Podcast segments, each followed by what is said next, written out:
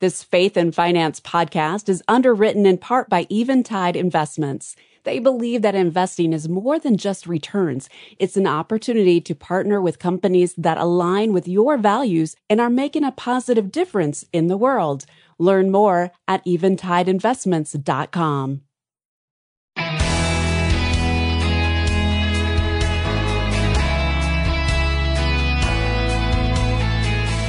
Does your church have a stewardship ministry? Should it?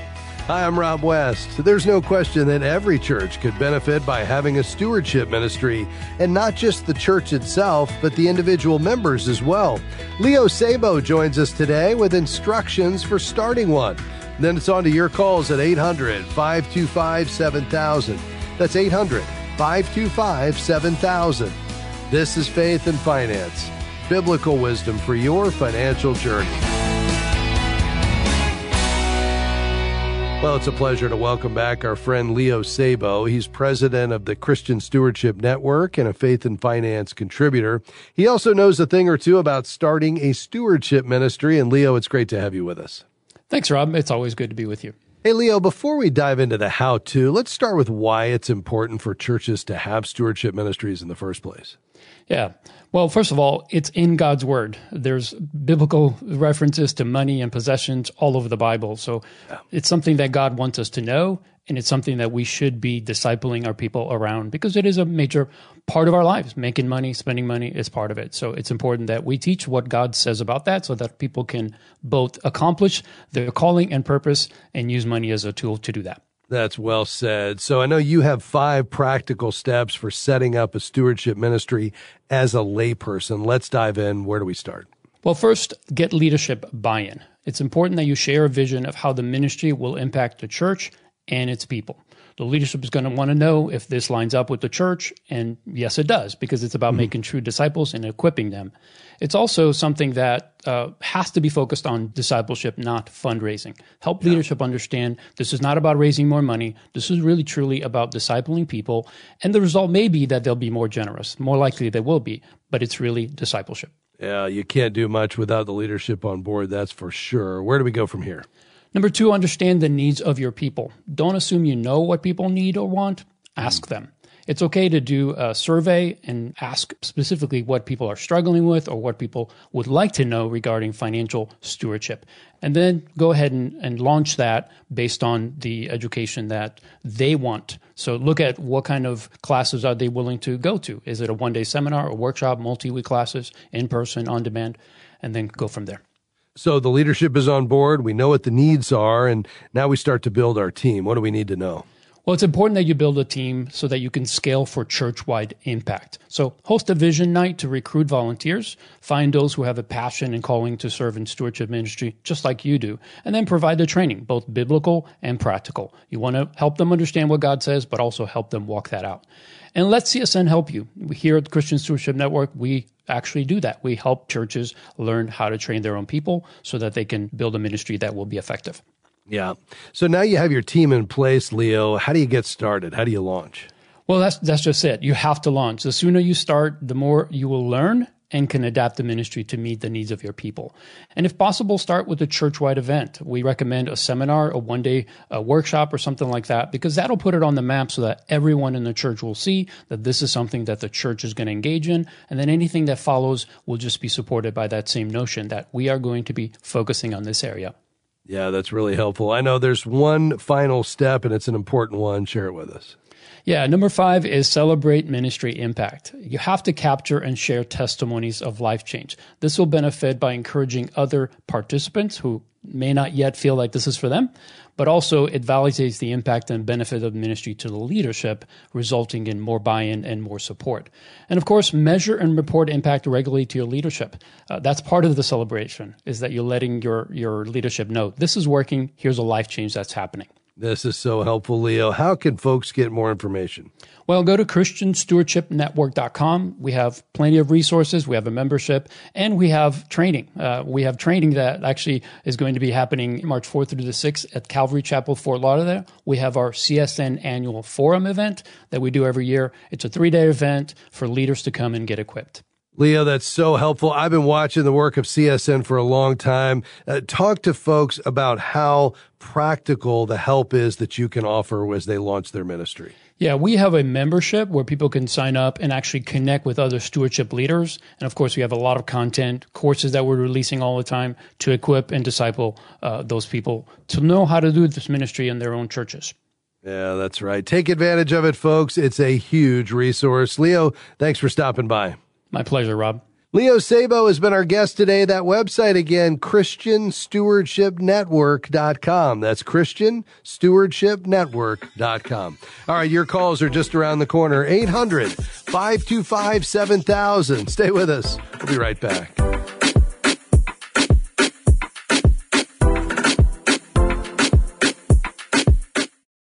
As a faithful listener of this program, you know that there's life changing financial wisdom in God's Word, and FaithFi is here to help you and millions of others learn to be good and faithful stewards. As a nonprofit organization, we rely on help from monthly FaithFi patrons, supporters of this mission, to help us continue and expand our outreach. Has God provided financial answers for you through this ministry? If so, consider becoming a monthly FaithFi patron.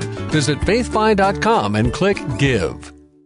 We're grateful for support from Guidestone, whose diversified suite of investment solutions align with Christian values to create positive change in the world. More information is available at guidestonefunds.com. Investing involves risk, including potential loss of principal. Carefully consider the investment objectives, risks, charges, and expenses of Guidestone funds before investing. They're distributed by Foreside Funds Distributors, LLC, which is not an advisory affiliate, a registered investment advisor, nor do they provide investment advice.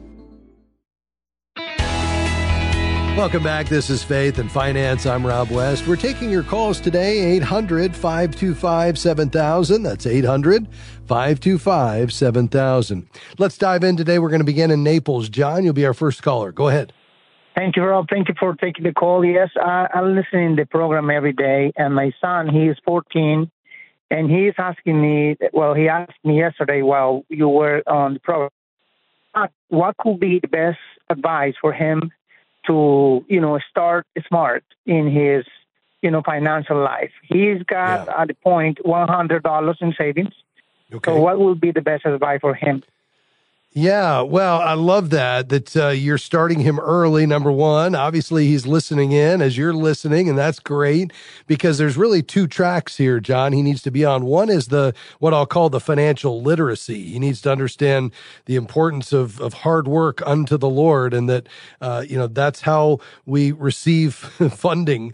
Uh, it comes from God, but it's through hard work, and God ordained that. He needs to understand the the importance of saving, the importance of giving, the importance of living within his means and having a spending plan. But he also needs to understand a biblical worldview of money management as well, that God owns it all and that we're actually tasked with being his manager and being faithful in handling that. And that God's word gives us principles that we can pull out and apply to our financial lives. Now, when it comes to this hundred dollars, kind of with that as a backdrop, um, I like the approach, especially with kids who are you know still young uh, understanding this idea of give save spend that you know with every dollar we receive we should give systematically we should save a portion of it and then a portion can be reserved for spending.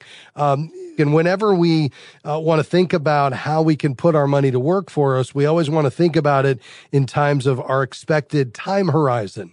So the question is, in what time frame would he want to be able to use this? So if if he's got his eye on you know a particular thing that he's saving for, uh, and that happens to be something he might, you know, want to be able to access in in less than five years, uh, then he may want to just keep it in a savings account, even though he's earning a little bit of interest because he knows he's saving for something in particular.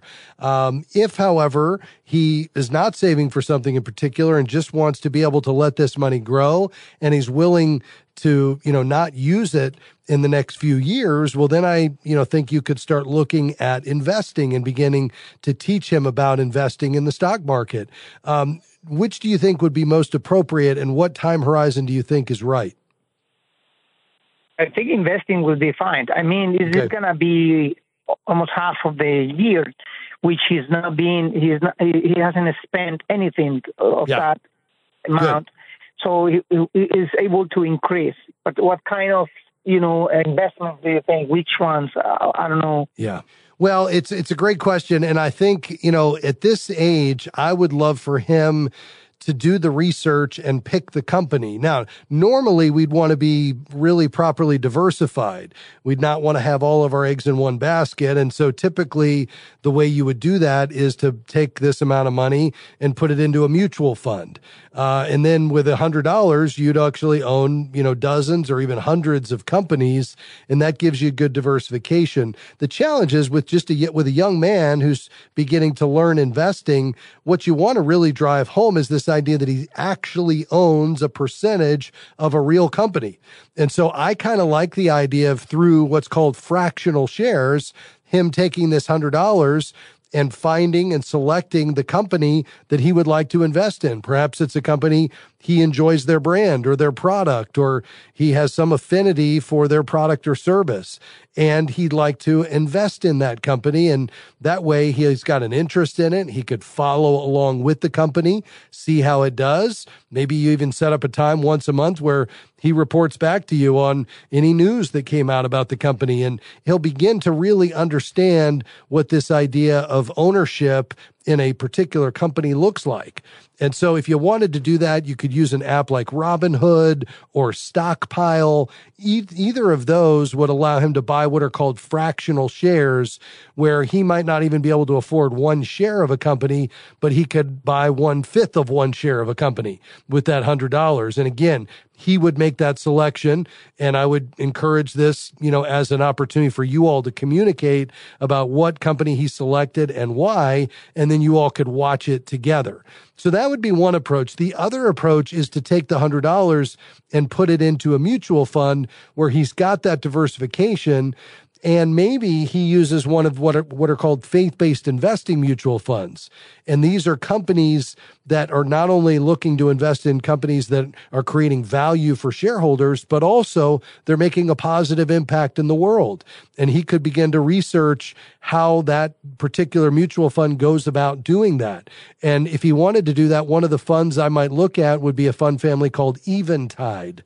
You can find them if you just put a search in your search engine Eventide mutual funds, and he could begin to research how they make their selections for the holdings in their mutual fund and how they are, are making a positive impact in the world. And that would be really interesting for him as well. So I would probably take one of those two approaches, either, uh, you know, Robinhood or Stockpile, buying fractional shares in a single company that he picks, or a, a faith based investing mutual fund like Eventide Either of those could be great. John, I hope that helps. Thanks for your call today. And let's head to Miami. Go ahead, Alex. Uh, my employer offers a 457 investment plan, and knowing that we will have taxes be going up in the future, yeah. do you really think it's a benefit I do. I mean, you're right. We we expect that tax rates, if they're going anywhere, are going up. We know if nothing changes, the current uh, you know Tax Cuts and Jobs Act that Trump put in place that resulted in these lower tax rates we're paying now is expiring in 2025. So starting in 2026, unless somebody extends that, uh, you know, they're going up. Now, obviously, we've got a, a presidential election right around the corner.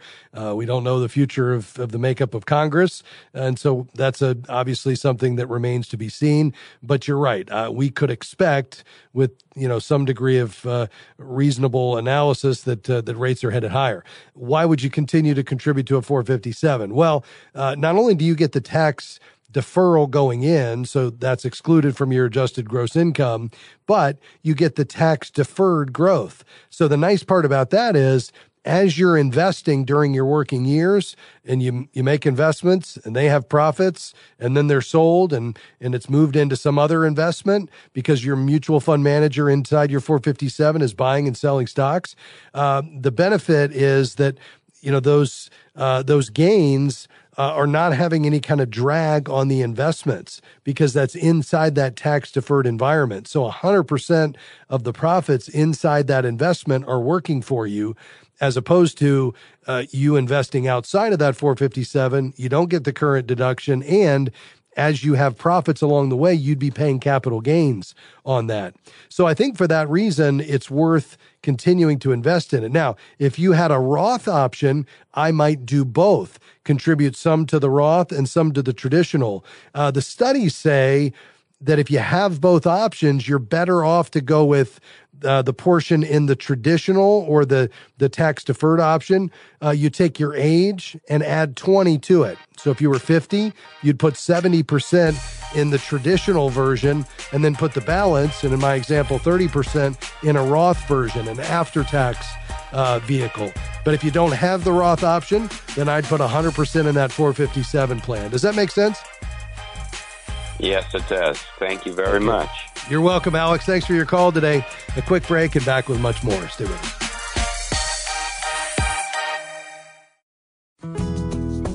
We're grateful for support from Eventide Investments on the Faith and Finance program. Eventide's approach to values based investing is grounded in the belief that humankind was created in the image of God, with intrinsic dignity, value, and worth. Eventide calls this investing that makes the world rejoice. More information is available at eventideinvestments.com. That's eventideinvestments.com. My grocery bill went up 11% this year. Gas, utilities, rent, all went up. But my paycheck, the same. I also pay for my own health care, a huge expense. A friend recommended Christian Healthcare Ministries as an option to insurance, and CHM helps pay for medical needs while allowing some breathing room in my budget.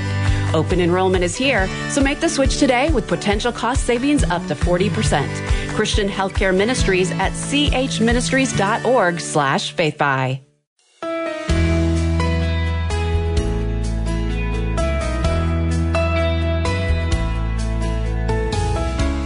We're back. I'm Rob West, and this is Faith and Finance. Thanks for listening today. Thanks for taking the time. As we head into our calls and questions, I want to take a moment to ask you if you've downloaded the FaithFi app.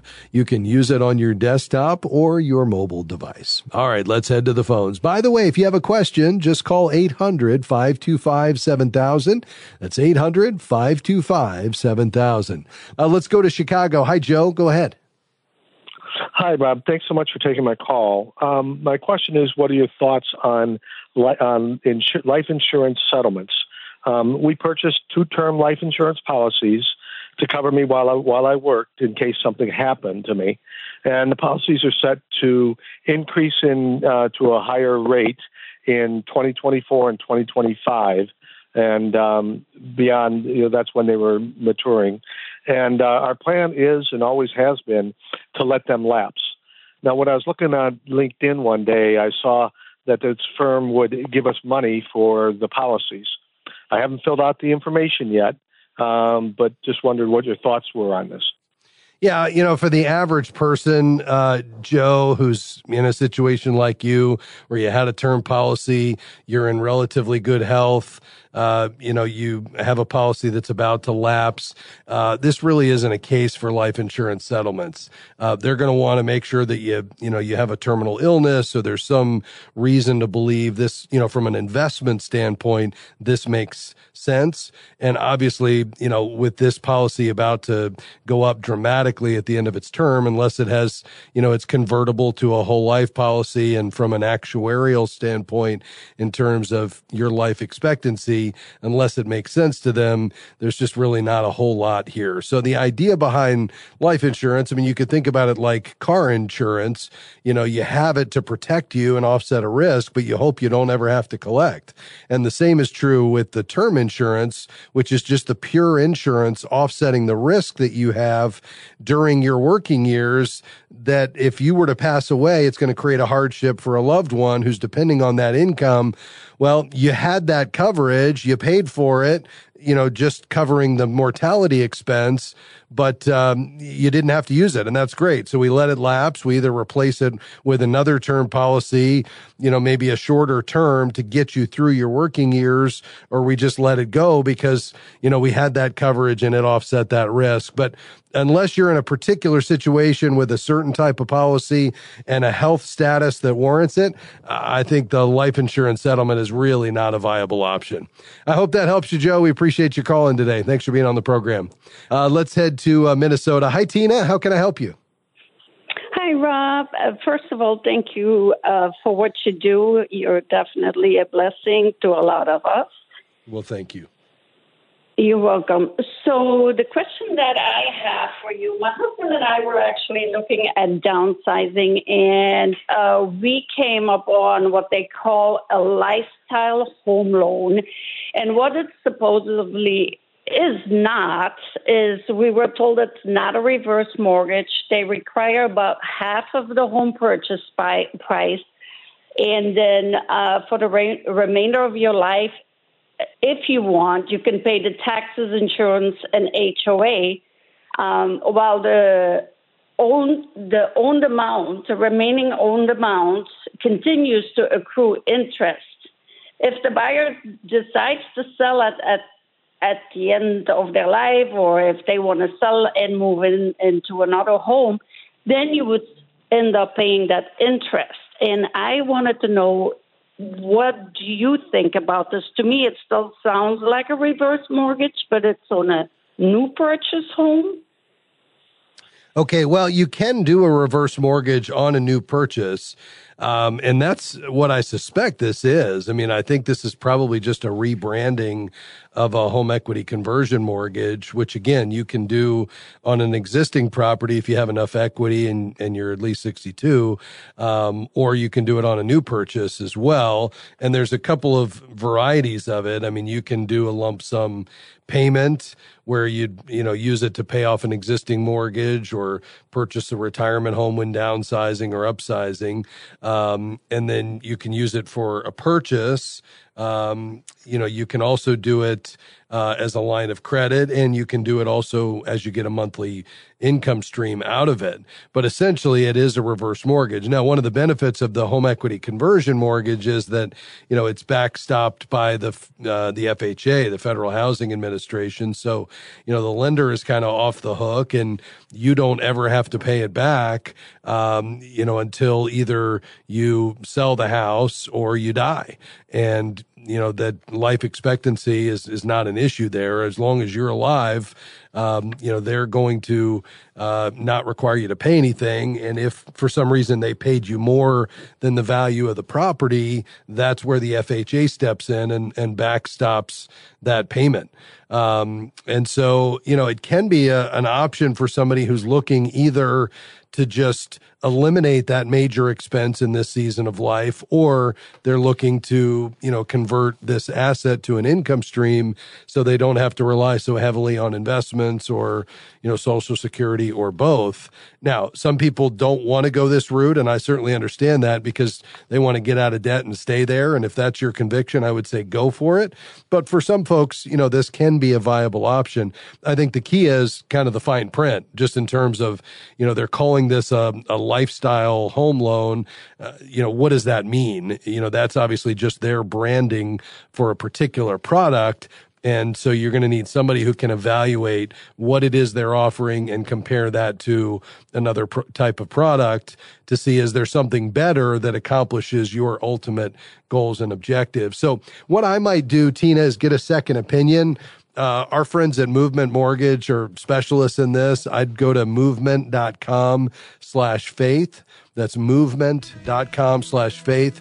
And um, just ask them to take a look at it, give you a, a second offer for uh, this type of product that accomplishes again what you're looking for and just make sure because these things aren't all created equal. Some of them have lots of high fees and expenses.